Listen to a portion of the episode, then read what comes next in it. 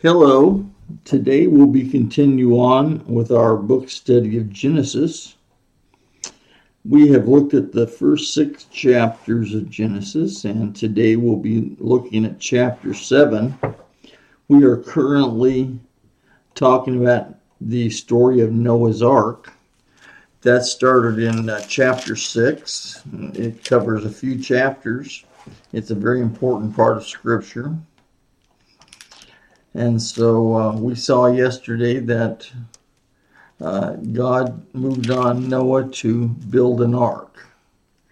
And today they're going to be getting in the ark because there's a flood coming. Can, so we know that uh, from the time that God told uh, Noah to build the ark, there was 120 years. I should, I think I should have covered that yesterday, but I might have forgotten when God said that uh, they had 120 years left in chapter 6, verse 3. Uh, meant uh, they had 120 years before the flood. And so, in, for 120 years, Noah preached that there was a flood coming. And I would imagine people mocked him. Uh, here he is, he's in a desert and he is preaching there's going to be rain and there's going to be a flood. Now, up to this point, they hadn't seen rain yet. The water, the ground was watered by dew. Dew, D W. Uh, by, and that's the way the ground got watered. So he was telling people that there's going to be rain coming out of the clouds in the sky and it's going to flood the earth and I can imagine the people didn't listen to him. Uh, 120 years, the only people that that helped him build the ark was his family, his wife, and his sons and their wives. So there was a total of eight of them. Even though the scripture tells us that only Noah was found righteous, not his family, they were allowed to come into the ark not because they were righteous but because they were part of Noah's family and they were allowed to come into the ark so they could propagate the earth again with people. And so that shows the great mercy of God, what it does. God is merciful. And now some people will ask the question how could a God that loves people, how could he flood the entire world and kill everything that's there? But actually, this shows the great love and great mercy of God. He, see, God could have completely destroyed the earth, wiped it out, and started over if he wanted to, or not started over if he wanted to. The, the world, other than Noah, had turned away from God. And yet, God, in his infinite mercy, said, I will go ahead and start things over, even though they had rejected him. The, the, he said, I'm going to start over. I have one righteous man. I'm going to let his family come with him into an ark, and I'm going to spare all the, all the different types of animals in the earth and just start the world all over again. Now, I view that as the great love and mercy of God. He didn't have to do it, but He did. He doesn't have to keep forgiving us of our sins, but He came and died on a cross so that we could be forgiven of our sins. Because of, of Adam's sin, we owed a sin debt to, to God the Father.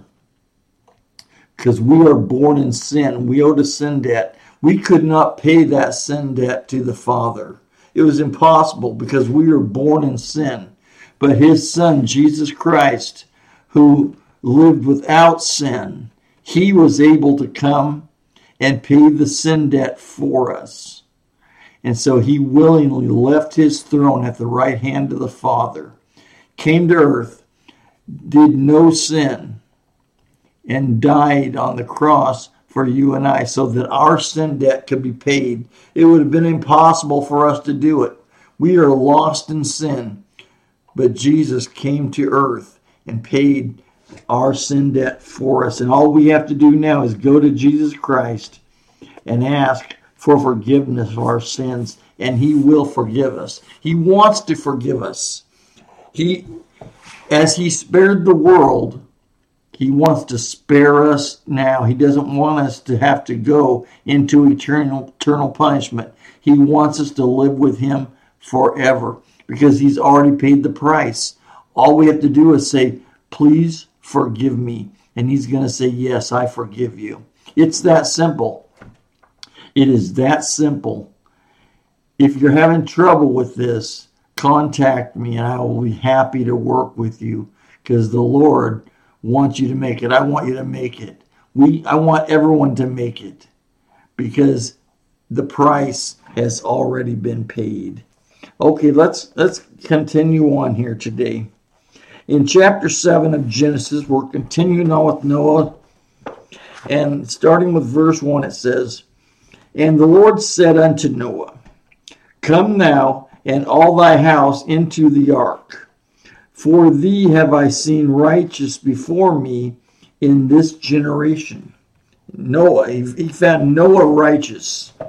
Noah was a man that was righteous amongst all the, we don't know how many people were alive. I think I said yesterday that there could have been as many as 7 billion people alive at this time in history, as many as there are today. But they had all rejected God except Noah. Noah stood against them all. He wanted to serve God no matter what anybody else said. A lot of times, I'll tell you, people are afraid to stand up and say, I'm going to serve God because they're afraid of what their friends or family, even strangers, are going to say to them. They're afraid they're going to be mocked. And maybe you will be. But let them mock because one day we're going to be standing in the presence of the Lord no matter what they say. They can't stop what's going to happen. I want to be with the Lord. So Noah was found righteous before the Lord. In verse 2 it says, of hallelujah of every clean beast thou shalt take to thee by sevens, and the male and his female. Now, of the, let, me, let me finish this verse. And of beasts that are not clean by two, the male and his female.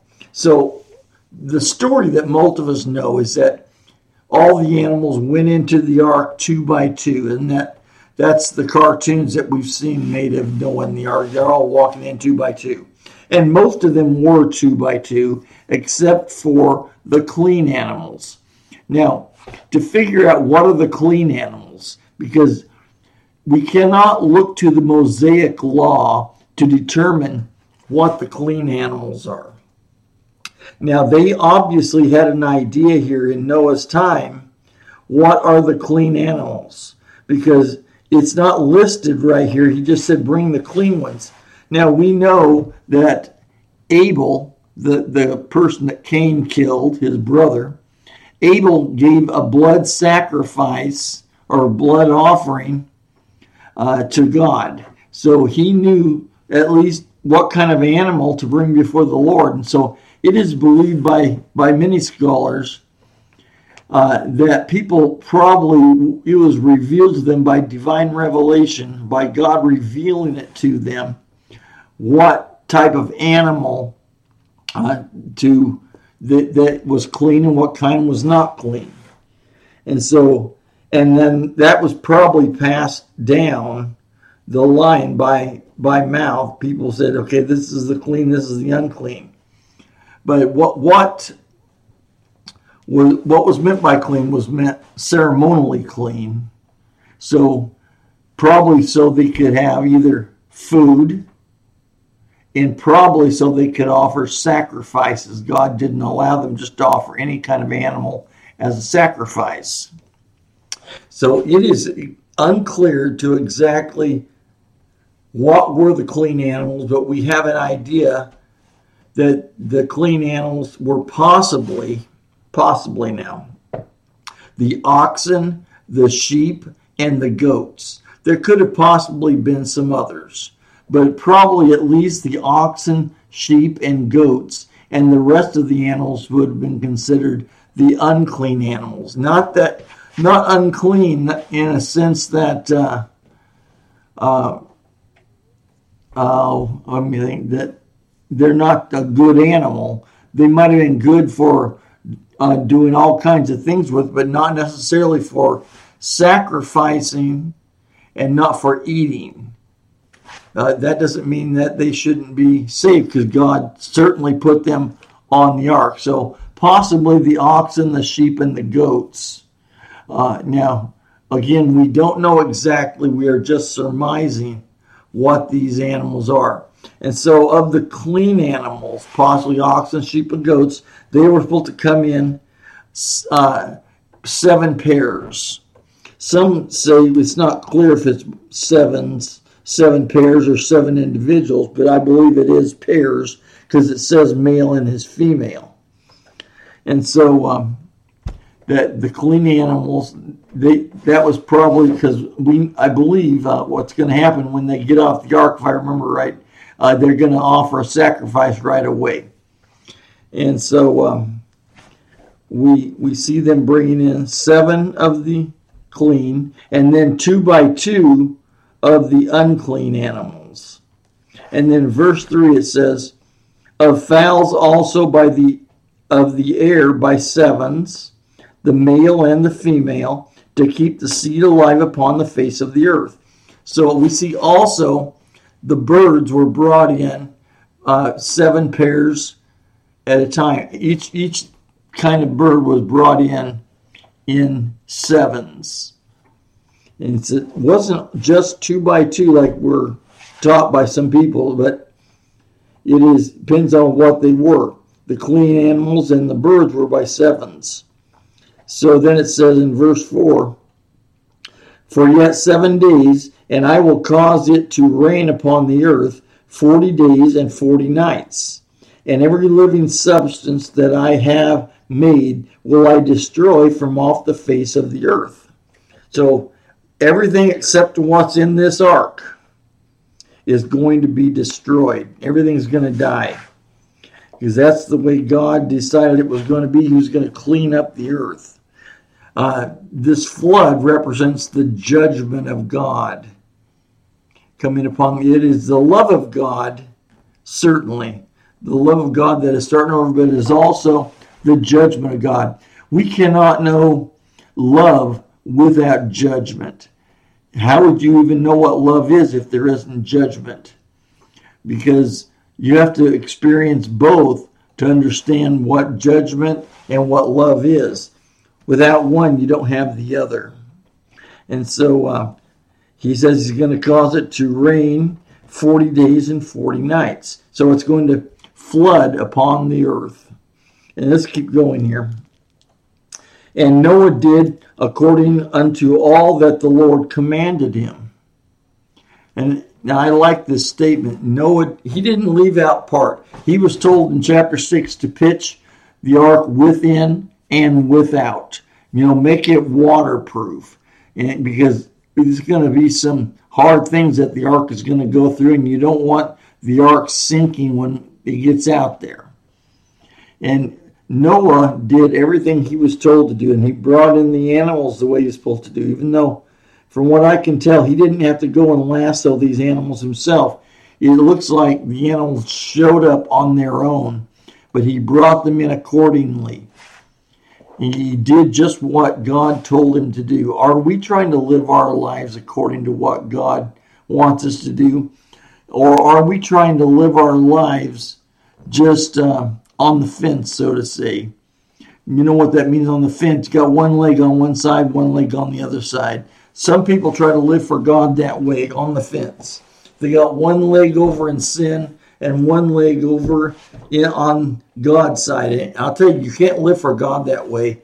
He, he said over in uh, Revelation, I think it was chapter 3, when he's talking to Laodicea, he says I, that I wish you were hot or cold. And he says, Because you're not hot or cold, I will spew you or vomit you out of my mouth. Because he's not going to have people that are playing at being a Christian. Too many people want to pretend quote unquote pretend to be a Christian. And he doesn't want pretending Christians. He wants people that are truly sold out to him. What if Noah hadn't been sold out to God? What if what if there had been no one then? But but Noah was sold out to God, and God said that he was a righteous man. He's a just man. And I'm so glad that the Lord searched and found Noah, aren't you?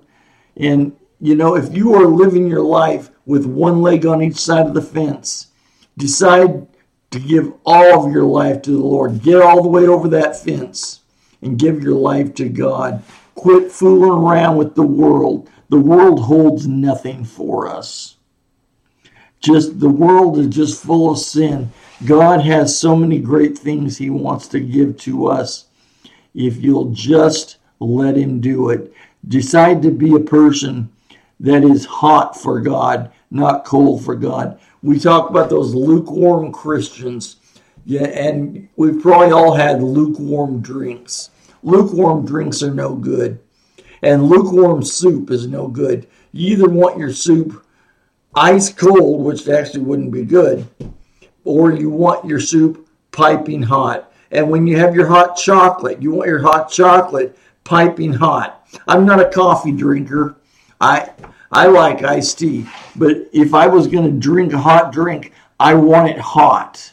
And I know my brothers, uh, both my brothers, they've told me they want their coffee as hot as it can possibly be. They're not interested in cold coffee. I know some people like cold coffee, so the analogy only goes so far. But uh, most people want their coffee hot. And that's the way God wants us. He wants us piping hot for Him. He doesn't want us cold. He doesn't want us dangling our leg, one of our legs, over into the side of sin.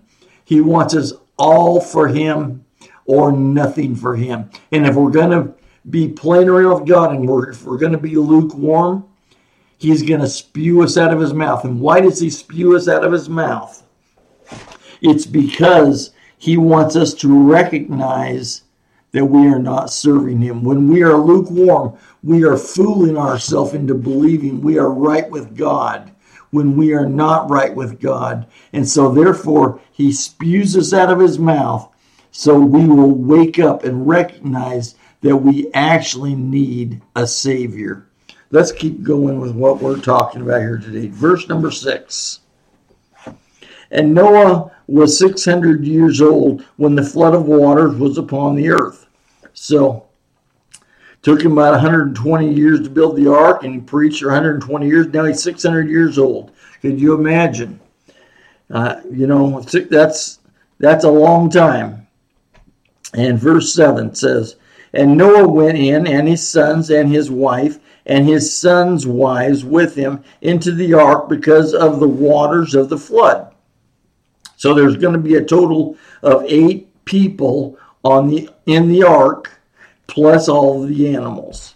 And verse number eight says, "Of clean beasts, and of beasts that are not clean, and of fowls, and of everything that creepeth upon the earth." It says, "There went in two and two unto Noah into the ark, the male and the female, as God had commanded Noah." and plus the, the seven of the clean. And verse 10 says, And it came to pass after seven days that the waters of the flood were upon the earth. So they went in, and then there was seven days they were waiting for the flood to come upon the earth. And this is an interesting point of scripture. They're just in there, they're just waiting for the flood to come down. And but they, God said, "Get in the ark." He told Noah and his family and the animals, "Get into the ark." Now remember, there's just one door to the ark, so they all had to go through the one door. Jesus is the one door into salvation. He is the only way to salvation. He is the only way to reach the Father. There's one door. There's a lot of analogies that can be made here with Noah's Ark, but I'm not going to talk about them all today. So we see that after seven days, the waters of the flood were upon the earth. And verse 11 says, In the 600th year of Noah's life, in the second month, the 17th day of the month, the same day were all the fountains of the great deep broken up, and the windows of heaven were opened.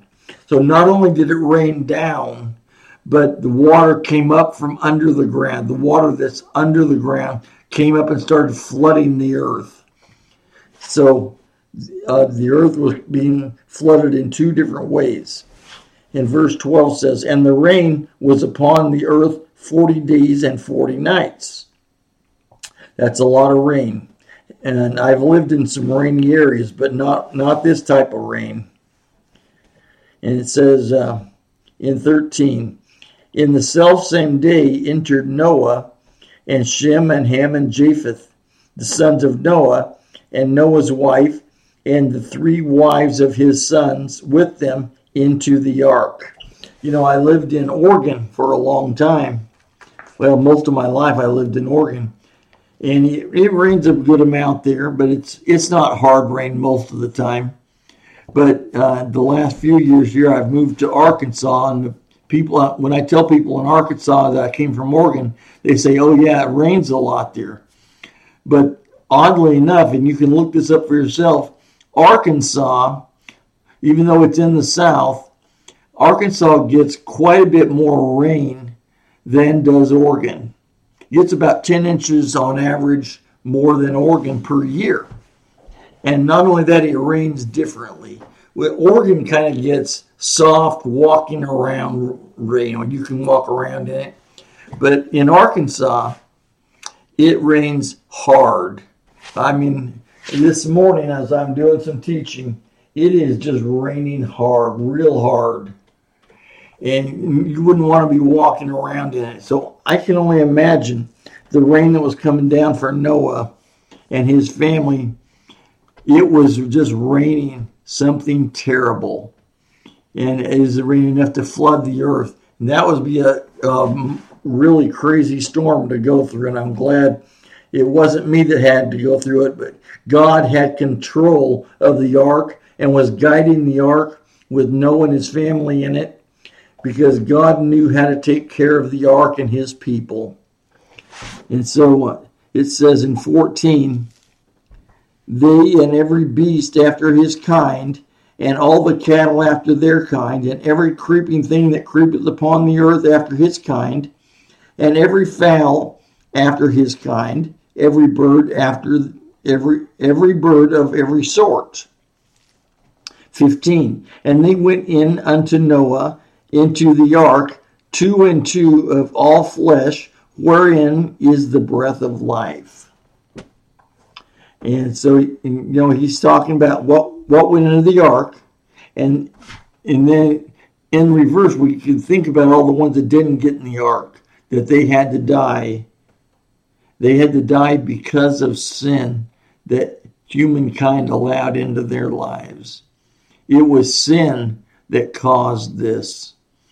God graciously spared uh, people, spared animals, but He went about cleaning up the world to give it a fresh start. And just think, all this started in paradise when Adam and Eve ate of the tree of knowledge of good and evil that they were told to leave alone. They had one rule just leave the tree alone. That's all they had to do, just leave it alone.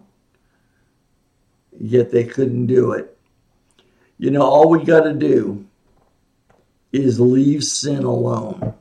We don't have to do anything else. The problem is, people desire sin so much that they would rather have sin now than be with God later. You know, Moses made a statement, I'll have to paraphrase it. He said, I, I would rather uh, put away the pleasures of sin for a season and live with God forever. I'm, I'm paraphrasing what he said. But I know sin is appealing. There's no doubt about it. Sin is appealing. If it wasn't appealing, it wouldn't be a draw to us. But we need to love Jesus more than we love the sin in this world. If you don't love Jesus more, you you won't make it. You know, people get saved for many reasons, and a lot of times people get saved because they have a fear of hell. They don't want eternal punishment. And that's fine, get saved for that reason.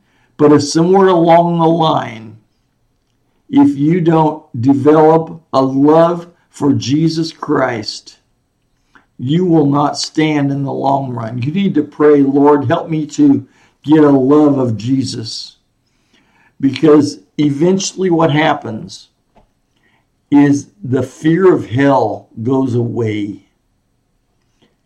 We, we don't we won't continually have a fear of hell. Eventually people will just give up on that fear. But if you will develop a real love of Jesus, it will stay forever. You need to love the man that went to the cross and said, I will die for you and for everybody throughout history.